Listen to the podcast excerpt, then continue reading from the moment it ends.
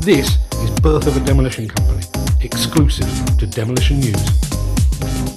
Welcome to the first real episode of Birth of a Demolition Company.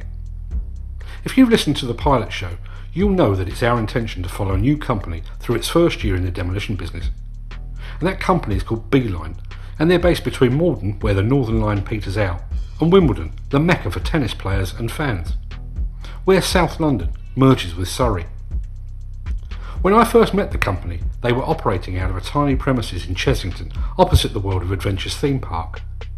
It was from here that the company ran its successful diamond drilling business. But with the addition of the new dedicated demolition division, the company outgrew its premises and relocated to a new facility that's just a touch closer to London. Those premises are currently being redeveloped and refurbished, which is why you might hear some background noise in the episode that follows this one. Now, at the time of recording, the demolition division of Beeline is very much in startup mode. The company has a pool of employees and can call upon diamond drilling and robot demolition equipment from its sister division. But it hasn't yet won its first contract as a true demolition company.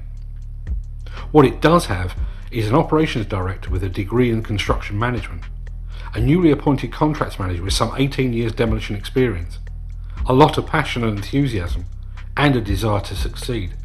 It is the story of Operations Director Ziad Mia and Contracts Manager Simon King that we'll be following as the company grows and wins its first work. So, in the next episode, we'll introduce you to both men, tell you a little more about their backgrounds and their experience, share with you their vision, their hopes and their aspirations, their fears and concerns.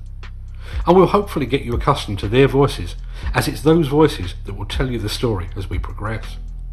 So stick around and listen to the next episode. And if you like what you hear, be sure to subscribe so you'll be notified when each new episode arrives. And now, for the time being, thanks for listening.